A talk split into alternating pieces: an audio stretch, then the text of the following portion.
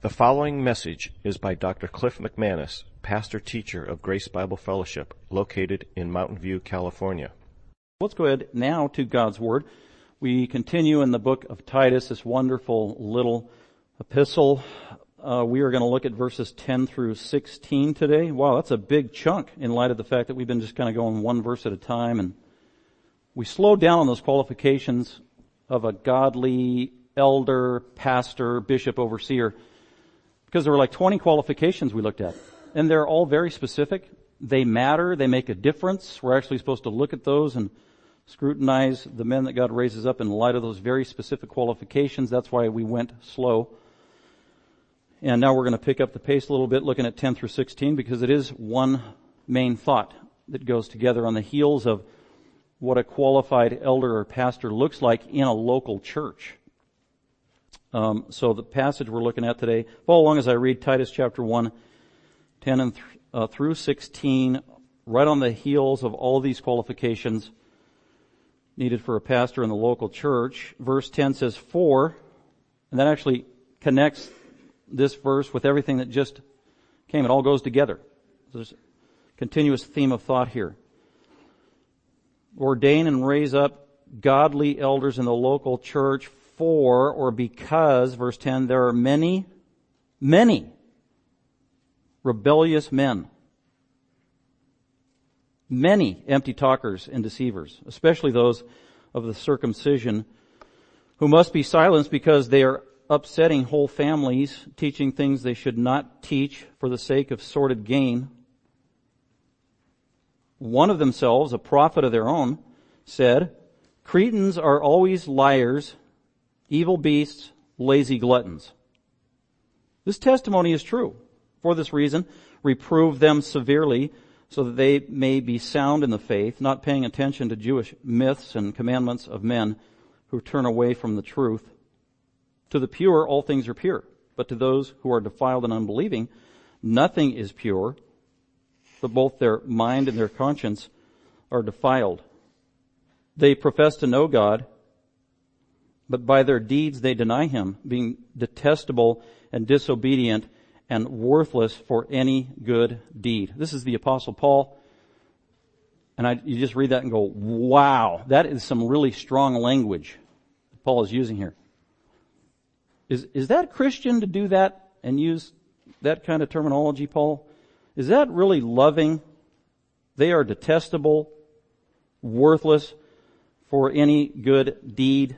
They must be silenced, literally shut their mouths. Um, yeah, this is appropriate because of the context, and the Apostle Paul was speaking as a representative of the Lord Jesus Christ himself. So this is totally appropriate. This is what needed to be heard in light of the circumstance, who these people were, the damage they were doing, how they were hurting the precious church, the body of Christ. So it is a severe call to action, and Paul is charging young Titus that he needs to take care of business here on this island of Crete, sitting in the middle of the Mediterranean Sea, and he has a job to do. I put there at the top of your notes, Satan attacks the church. By the way, Satan is always attacking the church. He never stops. He never sleeps, as far as we know, or slumbers. He is vicious. He is wicked inherently to the core like a vicious lion seeking someone and to destroy. He's the destroyer. Satan is always on the attack. Satan attacks the church. That's been true for 2,000 years. Satan, who's a supernatural powerful being, is attacking the church wherever it exists and believers wherever they are, but he's attacking the church collectively and always has been. Jesus told us and warned us that he would. Peter warned us that he would. Paul warned us that he would. Satan attacks the church. Satan is attacking Grace Bible Fellowship, by the way, the church here. Satan began to attack Grace Bible Fellowship even before it began to exist when a small huddle of people got together and said, maybe the Lord's gonna start a church. And then Satan turned his attention there, attack, and has been attacking Grace Bible Fellowship for six plus years now. And newsflash, as long as GBF exists, Satan will continue to attack this church. Um, whether it's the next six years or 60 years. That's what he does. Satan attacks uh, the church. And he's not very creative, by the way. So that's bad news and good news. Uh, the good news is, is we know how he attacks. It's manifest really primarily in three ways in your local church. We know this from church history, but primarily from scripture. We can actually figure out what his tactics are. His mode. He attacks the church through creating division. He attacks the church through immorality and he attacks the church with heresy or false teaching. And the apostle Paul, the apostle of the churches, church planter par excellence, church planter like no other. Every church that Paul planted and pastored was attacked by Satan on those three fronts with heresy, false teaching, immorality, and division. And Paul wrote 13 epistles, told you this already. And every one of the 13 epistles that he wrote to the churches was corrective. There was something wrong. There was a problem he was addressing. And it was either a problem of division among Christians in the church, uh, immorality going on in the church, or false teaching in the church, and many times actually all three were interrelated and manifest in that local church. So there shouldn't be a surprise if we have an attack or issues in an ongoing manner at Grace Bible Fellowship relative to division, immorality, and false teaching. That's just a promise. That's just reality. And this was also true in these, among these churches here that Titus had to deal with. Uh, on the island of Crete, we've already talked about this, where maybe at Pentecost, some Jews who lived on the island of Crete were able to go to Pentecost. We know that from Acts 2. Heard the gospel, the fullness about who Jesus Christ was, went back to the island of Crete, very well may have started house churches there on the island of Crete. And so you've got believers, uh, many of them are Jewish professing believers on the island of Crete. Now, they've been there for 20, 30 years now. And then finally, at the end of Paul's ministry in the 60s, he gets to visit the island of Crete. He spends a considerable amount of time there with Titus to check out the churches, to see how the Christians are doing. That was his first major stay there. And Paul's assessment was, wow, Houston, we have a problem. The grace of God and the gospel has reached this pagan island. By the way, it's kind of interesting. The history of the island of Crete, that's where the Philistines came from. Uh, so it was a pagan island and colony till the Jews came over and then Christians came over. But it's a mixed bag. And so when Paul gets there with Titus, he realizes, well, I don't have time to correct all the problems and the problems are monumental. They are huge. And so Titus, you the man. And this is an incredibly daunting task for one man, Titus, to deal with all this plurality of churches that are in disarray. They are compromised. Um, and, but God had prepared Titus for this task. I don't know if Timothy could have handled this, because we know from Timothy, little timid and he just had a different personality. Titus went through the wringer on behalf of the apostle Paul, especially in the churches of Corinth, for decades and did an exemplary job on behalf of Paul of dealing with division and critics and people who hated Paul. And after an extended period of time, as Paul's representative, Titus was able to bring amazing supernatural peace to some of the churches in Corinth. And so after proving himself of just an amazing man of God with the right temperament, the right gifts that were very unique, Paul determined, Titus, uh, you are chosen by God uh, for this, like I said, daunting task to deal with this influence of really false teachers who have crept into the churches and among the believers on the island of Crete and are creating all kinds of problems. So uh, that's where verse 10 picks up. Uh, so the urgency here in this letter, and that's why Paul starts out by saying we need to begin with the foundation. We need some qualified leadership put in place. Then there's kind of a quasi leadership but it's all messed up and it's compromised. So we need to supplant the leadership that's in place in these churches, supplant it with biblical leadership. And you need to ra- pray that God would raise up and identify godly pastors, bishops, elders. Here are their qualifications. The emphasis again is on godly character. Godly character, not if they're influential businessmen in the community, uh, a CEO of a company, uh, an eloquent speaker, an expert in rhetoric. It had to do with their character, their spiritual character. And there was one task they had to manifest giftedness at, and that was wielding the Word of God. And so look for these men, Titus, and begin identifying these men, ordaining these men, and have them supplant the false teachers. And also at the same time, you've got to silence the false teachers. huge task. And to summarize verses 10 through 16, because that's what 10, 10, through 16 is all about, let's go ahead and look at it. I just uh, came up with three points for consideration in light of Titus's calling of what he's got to do in this church situation. As I was reading this passage this week, praying through it, meditating on it, I was thinking, well, I, have candidated at a few churches over the years, and I've been a partner to other pastors who have candidated at churches, and even recently there will be, on a pretty regular basis, some young pastor at Cornerstone Seminary who's considering a church. He's candidating there. Then I'll get a phone call or an email. They want to meet for lunch or whatever, and they want to bounce it off me. Here's this church. I'm candidating. Pastor Cliff, do you think I should take it? And uh, I've been in the same situation where I've gone to a church, candidated, looked at it. You look at the leadership, you look what's its existence, then you start asking, probing, penetrating very important questions, like, for example, the church that wants to hire you, and you ask them, is it really true that you've had five senior pastors in seven years? That's kind of important. Why, why is that? Why are all these pastors coming and going and leaving? That's kind of scary. Can you explain that to me? Uh, that has happened before. So those are the kind of things that you want to ask. So I, the last thing, or the, one of the biggest challenges, and the, and the last thing you want to do sometimes as a pastor, young pastor, or seasoned pastor, is run into a church, sign on the dotted line, and say, "Okay, I'm ready to be hired by you." If that church is just filled with problems and a history, it just reeks with problems and division and uh, overturning of leadership and uh, infighting in the church. That's kind of a scary scenario. And I've been confronted with options like that. Here, we want you to come be our pastor. And I said, uh, you know, red light, proceed with caution. no, thank you. Because it's just too scary, too many trials. It's, I don't think anybody could fix it. I can't fix it. And then I'm thinking about Titus, his job. He wasn't just walking into one church. He was probably walking into several churches spread abroad on this island. And he's got false teachers. They are influential. They've got wrong motives. They uh, rule with a strong arm over their little factions. They've got the wrong motives. They're immoral. They're arrogant. They're powerful. They hold a lot of sway. They're in multiple locations. And Titus has to go in and confront all of that. It's like, wow! I don't, I could never do that. I gained a new appreciation of Titus this week. I want to meet Titus in heaven and talk to him and See what kind of man of God he was in the scenario that he was confronted with. It's just, to me, it's unthinkable um, that he would have this calling.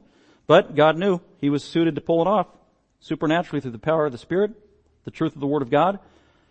And Titus, in all of his training over the years, was meant for this amazing challenge. So let's go ahead and look at these three points here in light of Titus's incredible calling and duty to go and try to set these churches right uh, point number one, and that's verses 10 through 12.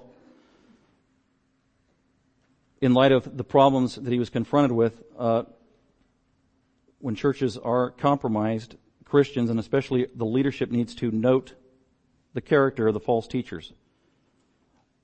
Note the character of false teachers if they are in the church.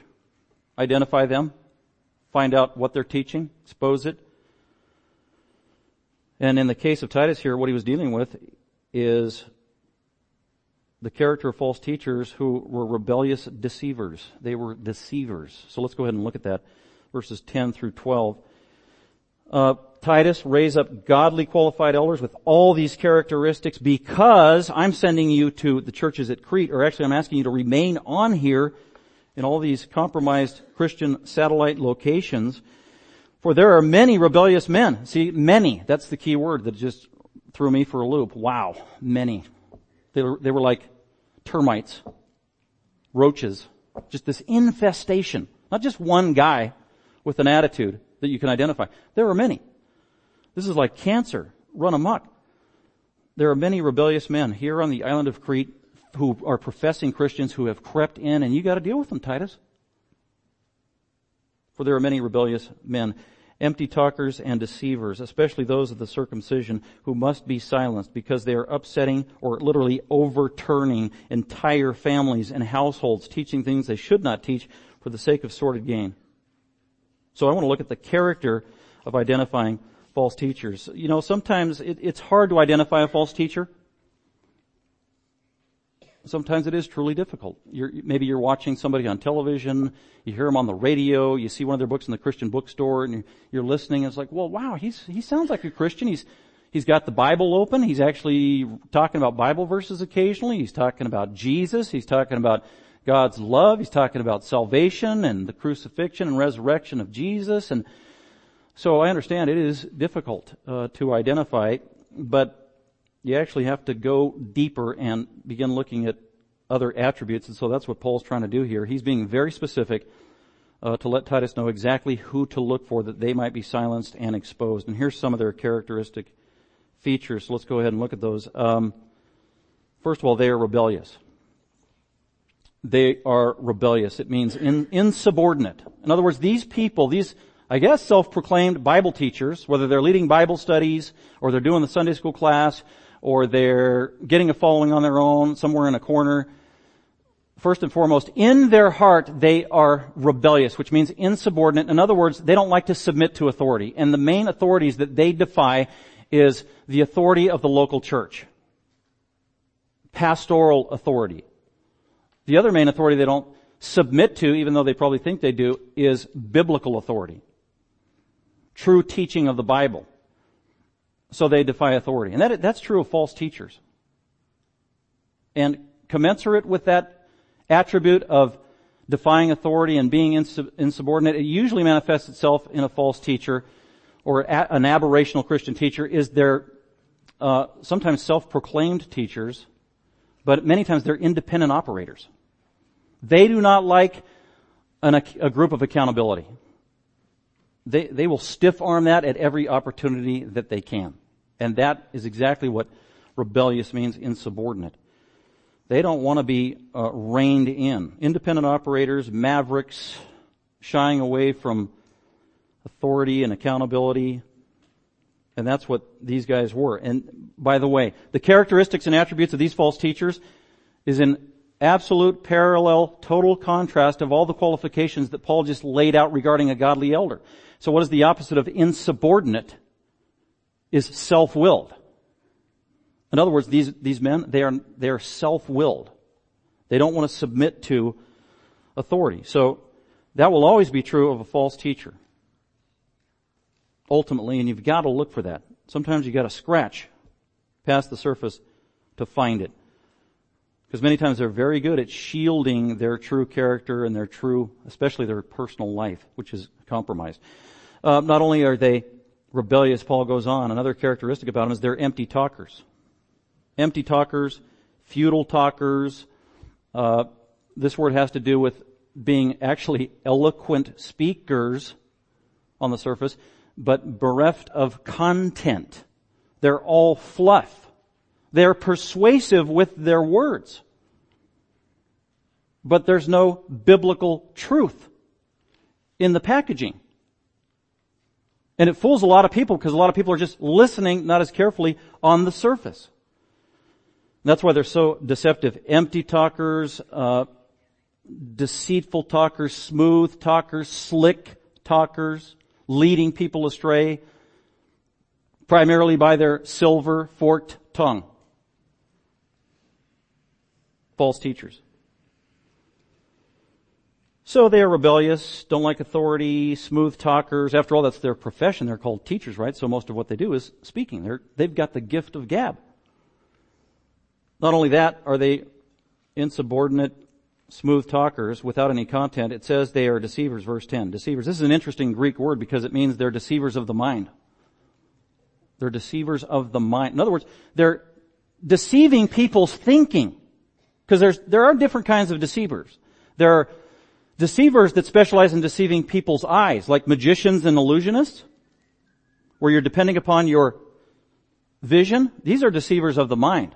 So they're going after your mind, what you think. See, they want to influence your thinking. The most precious commodity that you have, I believe as a Christian, is your mind and what you think. You've got to protect your mind. Whatsoever is true. Meditate on these things. Don't depend upon your emotions. Don't let your emotions uh, sway your thinking. Think on truth. Meditate on truth and these false teachers and why they're so effective, they know where to attack. They attack with, boy, if I can just get their mind, if I can just get their thinking. That's true of false teachers. Adolf Hitler knew that secret, by the way. If I can just get the mind of the youth while they're young and brainwash them. Literally, that was one of his strategies. Very successful at it. Very dangerous. So they're deceivers of the mind. One question that comes up a lot of times with a so-called false teacher or heretic among Christians is, he's deceiving people and his teaching is deceiving people and leading people astray, but do you think that he knows he's deceiving people? And I always say, I don't know. But that's a great question. Would he, would someone intentionally deceive somebody else and millions of people with biblical truth and compromising it? And probably many times the case is that that false teacher himself is, he is self-deceived. And that's why he can believe in it so passionately. And that's why he is so convincing, he or she. So they're probably not thinking most of the time, oh, I'm going to see how I can de- deceive them. They probably think what they're saying is true. They are self-deceived. They are blinded. Because if they're a false teacher and they're not a believer, then they're not born again anyway. They are blinded by Satan. They're blinded by their own sin. They're walking in the dark. Their mind is obtuse anyway. So they're probably self-deceived. And they don't even realize uh, the consequences of what they're doing many times, yet they are still culpable. But sometimes they may very well know. We don't know, only God knows, but I think it's a great question. So see, these are some of the characteristics of a false teacher.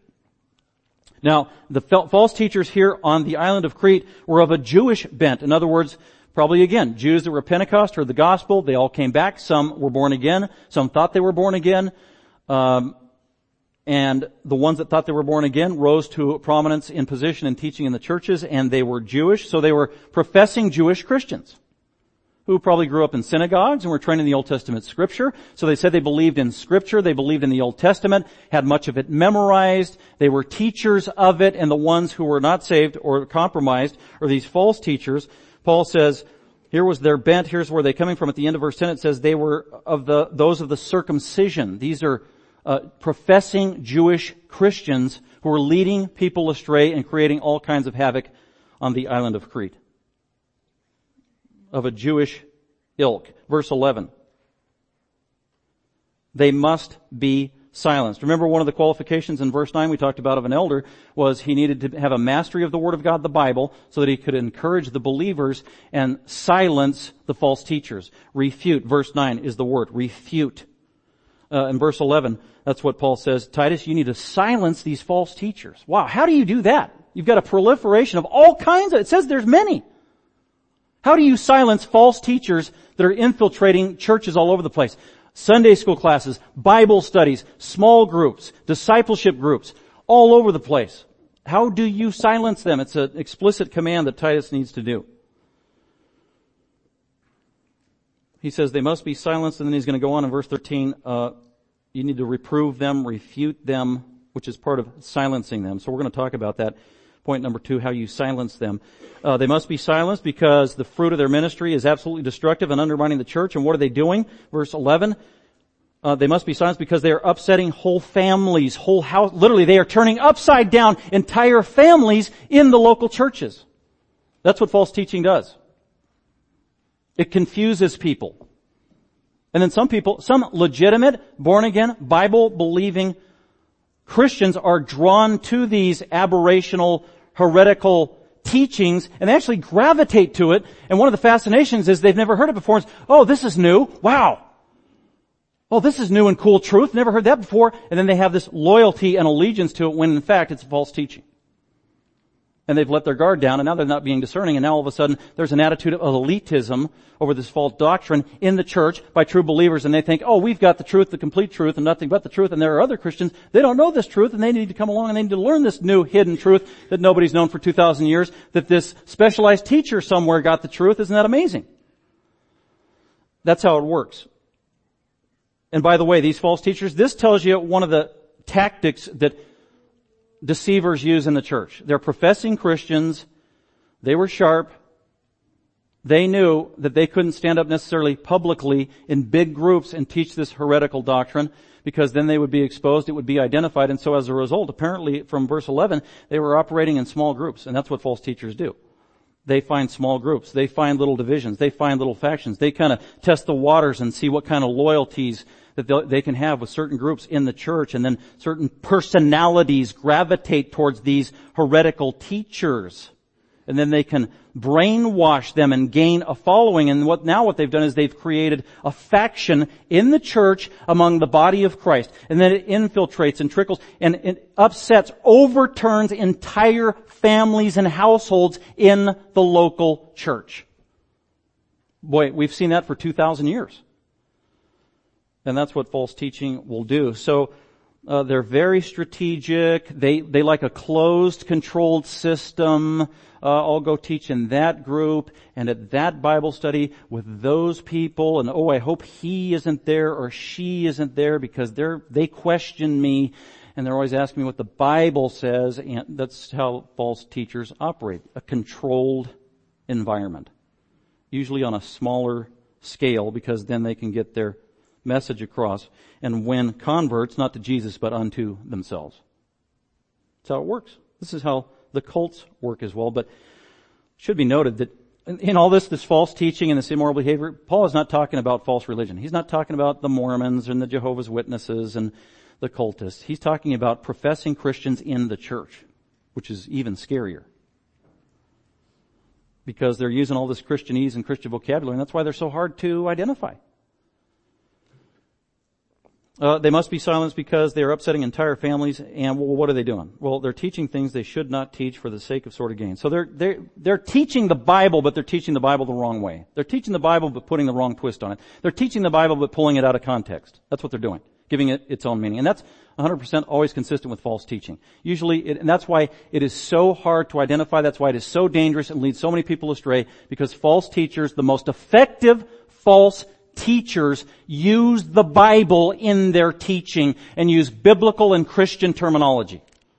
Boy, when you're a phony, the more like the original you can be, the more effective you will be at deceiving people. And that's what made these guys so effective. Dangerous. But bottom line, they're teaching things they shouldn't be teaching. And they also have wrong motives at the end of verse 11. This is part of their character. Man, somehow they're getting money out of this or profit or free food at people's houses and whatever. So they've got the wrong motive. Doing it for money, which is an exact opposite qualification of a godly elder that you can't be doing this for money. Doing it out of service for Christ. Um, and then Paul localizes the situation to make his case in verse 12 with this shocking statement. And he said, one of themselves. Well, who, one of themselves? Well, one of the Cretans themselves. So Paul's not, this is not Paul's personal opinion. This was, this was actually a proverb he's about to cite in verse 12 to illustrate how evil and wicked to the core on the inside these false teachers are that call themselves Christians that are actually leading some of your Bible studies here on the island of Crete. If the veil could be pulled away and you could only see the diagnosis of their heart, it is incredibly corrupt.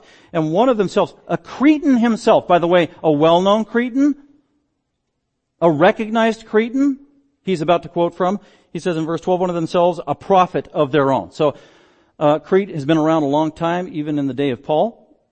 They had their so-called prophets. He was a false prophet, but he was recognized as a prophet, whoever this guy was.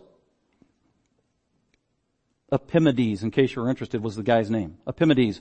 Uh, a Cretan who existed around 600 BC, who wrote, who was claimed to be a prophet, a divine, a spokesperson of God.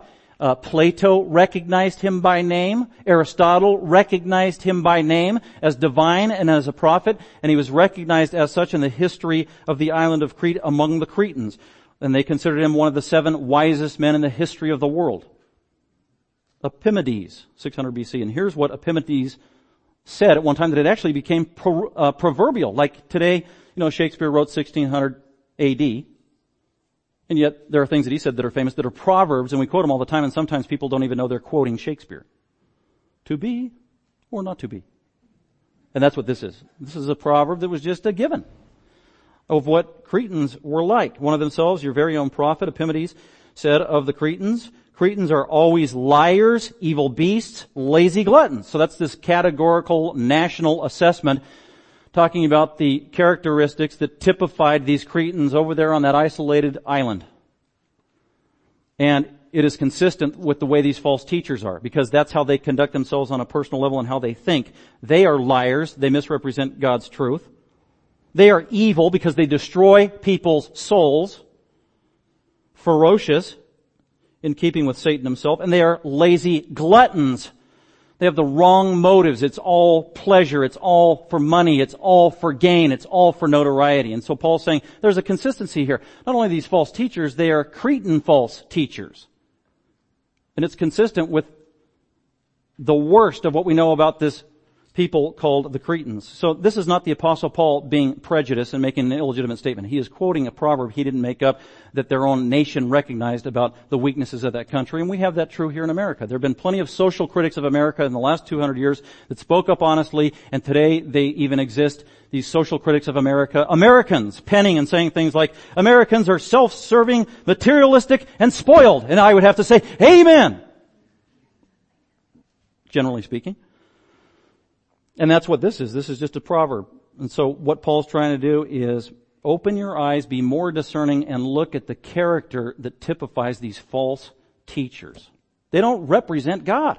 They are evil to the core. As a result, they need to be silenced and supplanted. And that leads us to point number two. About these false teachers. Uh, Titus, note the character of these false teachers. They're rebellious deceivers. Also, Titus, heed my command to you about these false teachers. They need to be categorically silenced. Literally, the uh, word there in verse 11, who must be silenced, shut their mouth. Well, how do you do that with false teachers? Shut their mouth. Well, first, you refute their teaching. You take it on, you take it to task head to head, mano a mano, you confront it, you expose it, you say it's wrong. Here's what you said, here's what the Bible said, that is wrong. That is heresy. So you've got to speak out against it explicitly. And let the people know. Because the people are, Christians are being deceived. And what does a deceived Christian need most? He needs the truth. Because if a Christian knows the truth, then the truth will set you free from deception. That's what Jesus said. Know the truth, and the truth will set you free. So the first thing to do to silence false teachers is to proclaim biblical truth that zeroes in, that is exacting, that confronts head to head their false teaching. So if they're teaching some false doctrine about Christology, then you truth, you teach and preach the truth about true Christology. And you know what it'll do? The false teachers usually, they'll scatter. They will run. They will run from the truth. They will hide in shame. They'll go find a new candidate or a new crowd somewhere else where they can do their deception. So the first thing to silence is actually proclaim the truth. And Paul does hold, out hope that, you know, not every heretical thing you hear being heard is a lost case because when you confront that false teacher with his heresy, it could be that God woos him to repentance right? And he changes his mind because he hears the truth. He repents of it, or he was a uh, had the wrong intention, had wrong training, or whatever else, and comes around. Or it could be that he's not saved after all, and he hears the truth, and God softens his heart, and he actually comes to the truth. That's you see that in this passage. So speak the truth, confront it head on, first patiently but very clearly, and then just see what the fallout is and see what the damage is and also see what the good news might be. See who is a magnet for the truth when it's proclaimed in the middle of this controversy being exposed. That's step number one. And then you kind of let the dust settle and okay, wow, we've got some repentance here. We've got some people, we've got some Christians who are being convicted and have come back to the truth and they realize that they have been duped. And they love the truth. And then there are others whoosh, running away. And there are others who are hunkering down even more, defending their false position, these false teachers. And so that's why uh, Paul gives an incredible warning. So go on to verse 13. Uh, this testimony is true. For this reason, reprove them. Same word used in verse 9 that an elder is supposed to do. One of the main responsibilities of a pastor, elder, preacher, teacher is to reprove, expose, refute false teaching. Because it is incessant, it is ongoing, it will continue to go, it never stops. We've always got to be in guard. Always, always, always. False teaching. And false teaching, it's always the same thing, just repackaged, that's all. I mean, you can, the latest heresy, you can always pretty much diagnose what it's going to be. Uh, somebody attacking the deity of Jesus, uh, like we haven't heard that before. Uh, works righteousness, undermining the God. I mean, it's always the same. Undermining the authority of the Bible. So it can be simplified pretty clearly, but it just always seems to be repackaged in disguise. And so Paul says his testimony is true. We've got to deal with these false teachers. We've got to first refute them, reprove them, preach the uh, truth publicly to all the believers, expose the error. Uh, then these false teachers, if they don't relent, they need to be silenced. Verse 11. And one of the ways you silence a false teacher in the church is you remove them from teaching opportunities and you discipline them. And if they don't uh, comply and repent during the discipline process, you put them out of the church and identify them. That is a false teacher.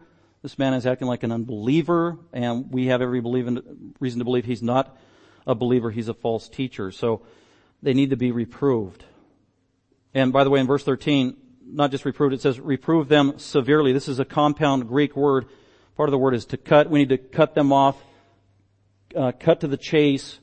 It, it is severe. It's like a surgeon with his knife going in and cutting out the cancer, and it gets bloody. But that's what needs to be done.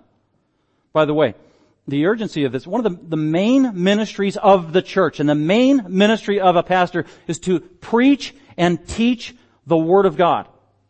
This spoken ministry. And we speak truth. We're only supposed to speak truth, and that's why in the church there's no such thing as freedom of speech. Do you know that? That's a constitutional right for every American as an American citizen, right? We have freedom of speech. In the church there isn't just unqualified freedom of speech. When we're teaching formally representing God, we can only speak the things that are consistent with God's Word or according to the truth, according to the Apostles' doctrine, according to verse 9, sound doctrine, healthy doctrine, consistent with Jesus, the Apostles, the New Testament, the Old Testament. Uh, so it's not anything goes. So that's why they have to be reproved severely. And here's the tint, uh, a tinge of hope, verse 13, so that they may be sound in the faith. So some of them might come around. Now, is that the false teachers or the Christians who are following them? Well, I don't know. It's disputed and it probably includes both. Probably an emphasis on Paul's part is that those Christians who are being deceived by this teaching reprove them as well, expose them to the truth so that they'll come around back to the faith because the false teachers, uh, their character is revealed in 15 and 16 and they're worthless, rebellious men.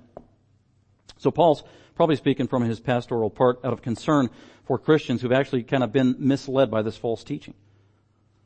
Well, what's the nature of their false teaching? Verse 14.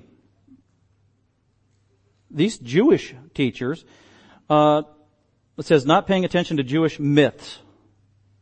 And this is also mentioned in 1 Timothy and 2 Timothy. And a typical thing was a Jewish myth. What was that? They would take the Old Testament and mix it with some fictitious thing, and lo and behold, you've got this heretical doctrine. A modern day example would be you take the Old Testament truth, oh, Genesis, chapter 1 and 3, and you mix it with humanistic, secular, atheistic evolution, and what do you have? You have theological evolution, which is a myth. The world didn't just poof into existence 13.7 billion years ago with the Big Bang out of nothing. That's a myth. That is not true. And that's what happens when you try to mix the Bible uh, with mythology. And that's what he says. It's mixing the Bible with something else. And so then it comes across as religious and spiritual, even biblical, and that's why it's so deceptive, because these people profess to believe in the Bible. Uh, so that's the first component uh, in the nature of what they were teaching. The other one, verse 14, is also they were teaching the commandments of men. The commandments of men. In other words, they're just making up stuff. This is the traditions of men. This is what Jesus spoke against in the Sermon on the Mount. Remember the phrase he kept saying? You have heard that it was said, but I say to you. Now, a, a lot of people make a mistake and think Jesus was quoting the Old Testament. You have heard that it was said, but I say to you, and Jesus is contrasting his truth with the Old Testament. He was not doing that. When Jesus refers to the Old Testament, he says, it stands written. And he says that because he believes in the authority of the Old Testament. He didn't say that in the Sermon on the Mount. He says, it has been said. Well, what's he talking about? That was Pharisees, Sadducees, scribes, elders who were Jews, who professed to believe in the Old Testament, professed to teach the Old Testament, who would take the Old Testament, take verses out of context, tweak it to their own personal liking or whatever, and they came up with what was called the traditions of the elders and the traditions of the men, of men truths that were not, or they weren't truths, they were lies that can't be found in the Old Testament anywhere. And that's the main false religion Jesus confronted when he came to earth. He confronted the traditions of men that was made up by the Jews who compromised the Old Testament and tweaked it. And that's why he said, it has been said. He wasn't undermining the Bible at all. It was the traditions of men. These are rules of men. Here's one example. Go to Mark chapter 7. Here's a classic example. So in your Gospels, Matthew, Mark, uh, Matthew, Mark chapter 7, where Jesus is confronting Jewish professing believers. In other words, they think they know God. They think they're stewards of the scriptures. They are masters, they think, of the Old Testament. They teach in the synagogues. They are called rabbi. But they misrepresent God's truth.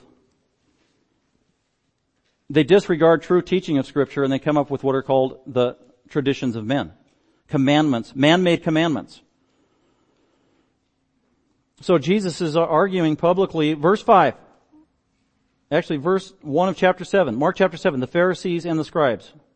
They're going to duke it out with Jesus, verbally speaking. Verse 5, Pharisees and scribes asked him. They're trying to stump the chump. Expose Jesus as a false teacher. Verse 9, Jesus said to them, you are experts, get this, at setting aside the commandment of God. You are experts at setting aside scripture, even though you profess to be Bible teachers. This is, this just reeks of sarcasm in the rebuke that Jesus is giving them. You are experts at setting aside the commandment of God in order to keep your tradition. There it is. Supplanting the word of God with man-made commandments and traditions. They were experts at it. Moses said honor your parents, but boy, you don't even want to honor your parents. You made up a new law that you said people have to obey to literally undermine the honor of your parents. Verse 12. You no longer permit them to do anything for his father or his mother. Verse 13, thus, here's what you do. You invalidate the word of God by your tradition, which you have handed down. Wow. That is exactly what's going on here uh, in the island of Crete. Um, so it's using the Bible, it's man-made traditions, and also it, there's an emphasis on legalism. Do this and God will like you more. Do this and you'll get forgiven of sin. Don't do this and God will forgive some of your sin. Refrain from this and you'll become more spiritual. That's called legalism when you take a man-made human tradition or a man-made law and you raise it up to the authority of scripture and at the same time you put the authority of scripture underneath your man-made law. That is legalism and it's been going on in the church for 2,000 years and legalism was the problem of the false doctrine here. We don't know the exact false teaching or false doctrine that was going on, but we know enough about the nature of it that it can be diagnosed. It was misusing the Bible and there was an emphasis on legalism. Do this, do this, do this. Don't do this, don't do this, don't do this, and you'll be more spiritual. And that is exactly what Paul said in Colossians 2. That is man-made religion. That is false. It accomplishes nothing. There's no efficacy whatsoever to any of those things, those man-made commandments. And like I said, it's been going on for 2,000 years. And today, uh, this is run amok all over the church, all over the world, man-made religion supplanting true biblical truth. And here are some of its examples, and not just today, but also throughout 2,000 years of church history called sacramentalism. Do the sacraments and you'll get more spiritual. Sacerdotalism, same thing. Church rituals that will make you more spiritual. Ritualism, Traditionalism, externalism, see it's a focus away from the heart and the attitude and the mind towards God. And here are some of its specific manifestations. These, this is human commandments, human tradition that people through the ages thought this will bring them closer to God, earn forgiveness, whatever. It's not true. None of this has any efficacy whatsoever of the saving power of God at all. Having holy water sprinkled on you. Newsflash, there's no such thing as holy water. There's drinking water and dirty water. That's it. Wearing a cross. Did you know that wearing a cross accomplishes nothing for you whatsoever? It doesn't ward off uh, evil spirits or anything. It can look nice. I am not against wearing crosses. I like crosses. But there's nothing, there's nothing of spiritual value or power whatsoever. Uh, owning a crucifix, chasing up using a crucifix I, from personal experience does not ward off werewolves. It doesn't work. Or vampires. They attack anyway. Um, other things that have absolutely no spiritual power whatsoever. Praying to statues of saints, touching holy relics, kissing the Bible, kissing holy relics, kissing holy religious relics. I got a video of a friend of mine from years ago who is of a religious order and made a video and I was watching it recently and there's a, it's a big old, it's the front door of the church and there's Saint Chrysostom or, no, St. John of whatever. And he's carved into the elm wood of the door and on the video he says, and if the patrons kiss the feet on the door, there's a special blessing for them. And I'm thinking, no, there isn't. Whatsoever, you're just getting saliva on the wood. That is the only thing that happens. Um, other things, lighting candles, zip, nada, no spiritual value whatsoever. Burning incense, no. Genuflecting and contorting your body does absolutely nothing spiritually. Um, doing this, if you watch sports, then football and basketball all the time. Guy scores a touchdown. Thank you, Jesus. Or I don't know who he's thanking. Thank you for that touchdown. Thank you for that tackle. Um, the sign of the cross, no spiritual value whatsoever. Counting beads, repeating mantras, facing a certain direction when you pray accomplishes nothing. It means nothing. Uh, having visions, fasting accomplishes no spiritual innate value whatsoever. It's not eff- efficacious for earning the forgiveness of God or pleasing God or anything like that or covering your sin. Uh, even getting baptized, which is a legitimate ordinance that God gave the church. Getting baptized in Duncan water forgives none of your sin whatsoever. It doesn't bring you into a covenant with God. It doesn't. When you get baptized, your body's getting wet. That's what happens. And that's it. Uh, taking communion. When you take communion, that doesn't forgive any of your sin. It doesn't make God like you more. It's not one step in earning your way to heaven. Although communion is one of the two ordinances that the Lord Jesus Christ ordained for His church to be obeyed. Abstaining from meat doesn't make you more spiritual than the next guy who eats his pork and loves it with a lot of sauce.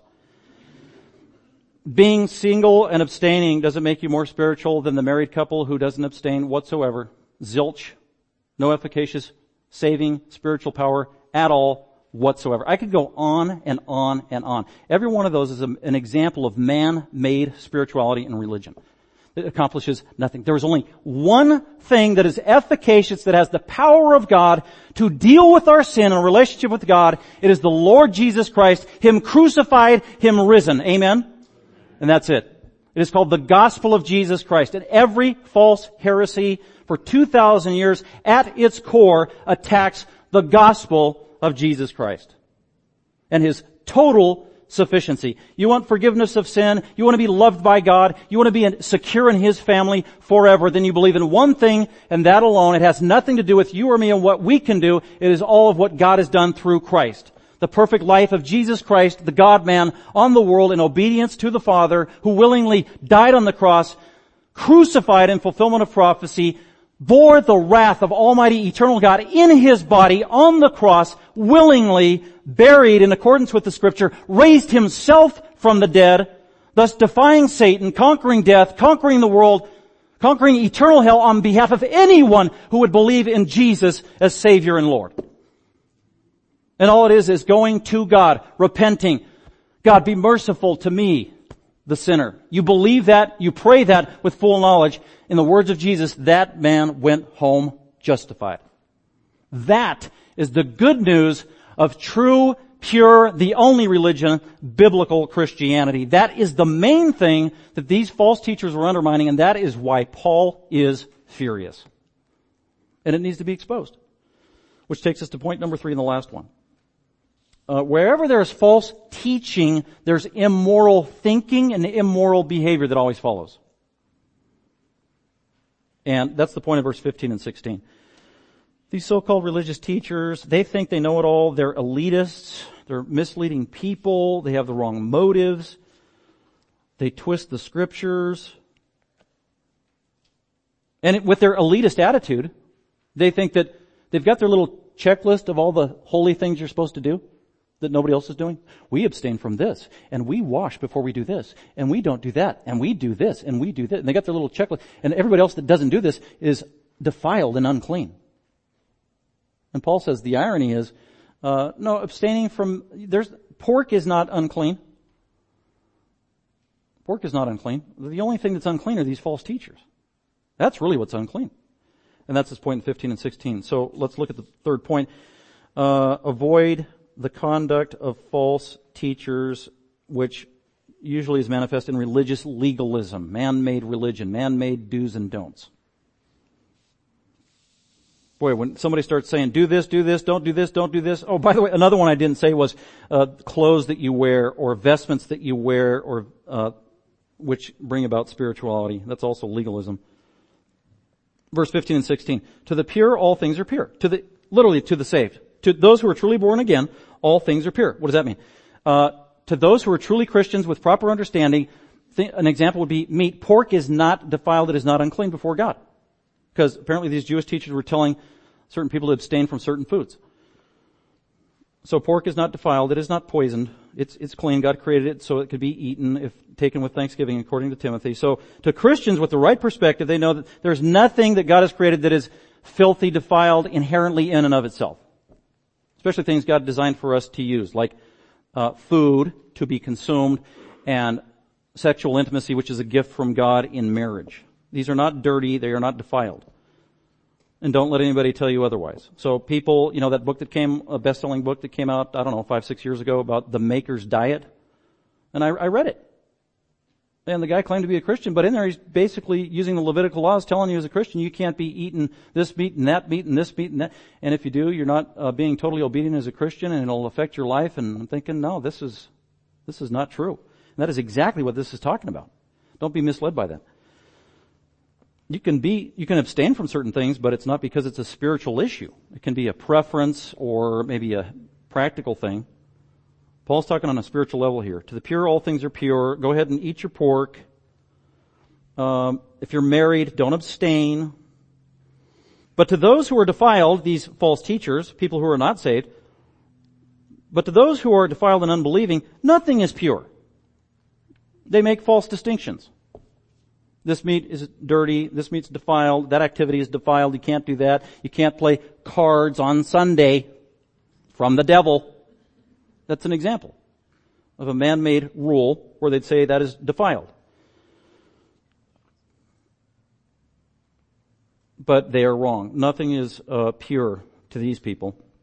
Because the problem is their mind and their conscience is defiled. They're not saved and their thinking is warped and they're making wrong diagnoses and wrong uh, they're giving the wrong advice based on wrong perspective. They don't understand truth. And the problem is they're the ones that are defiled to the core because they haven't been saved again.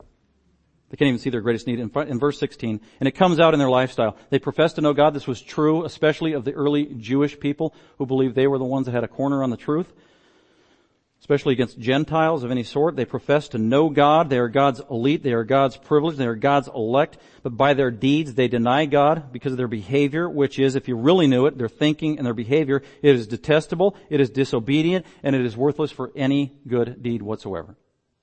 That is the mark of a false teacher.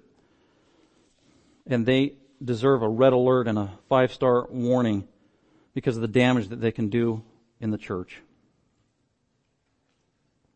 So with that, we're going to continue on in the book of Titus, and Paul is going to actually continue. Now he's going to pick up the theme of the last phrase at the end of verse 16, good deeds. And much of the rest of the next two chapters about the book of Titus is what true good deeds are and how Christians can manifest those in their life through salvation with the help of the Holy Spirit. And with that, let's go ahead and commit our time to the Lord in prayer. Father, we thank you for our time together and the opportunity to again study your word. And Father, I thank you for preserving scripture for us, that we can trust it. Thank you for the Holy Spirit who's our ongoing teacher. And God, I pray that you would use the Holy Spirit in every Christian's life that is in this room today to remind them of these truths and also, Lord, to help us think practically about how we can apply these truths that we've heard today, especially relative to the gospel. What a great reminder that we can't do anything or refrain from anything to earn your love and forgiveness. Thank you for the reminder that your love and forgiveness comes only through the work of Jesus Christ, crucified and risen. Lord Jesus, we thank you so much for that awesome truth. We thank you for the blessing of ongoing forgiveness of sin, of all the gifts and blessings that come through knowing you. And God, Lord Jesus, may you receive all the glory that you are due and that your glory wouldn't be shrouded by anything. False teaching, wrong thinking on our part, sinful behavior. So we exalt you, Lord Jesus. Thank you for this blessed truth, we pray in Christ's name. Amen. Thank you for listening. Dr. McManus is an author, seminary professor, and pastor teacher of Grace Bible Fellowship. For more information about Dr. McManus, other messages, or resources, please visit gbfsv.org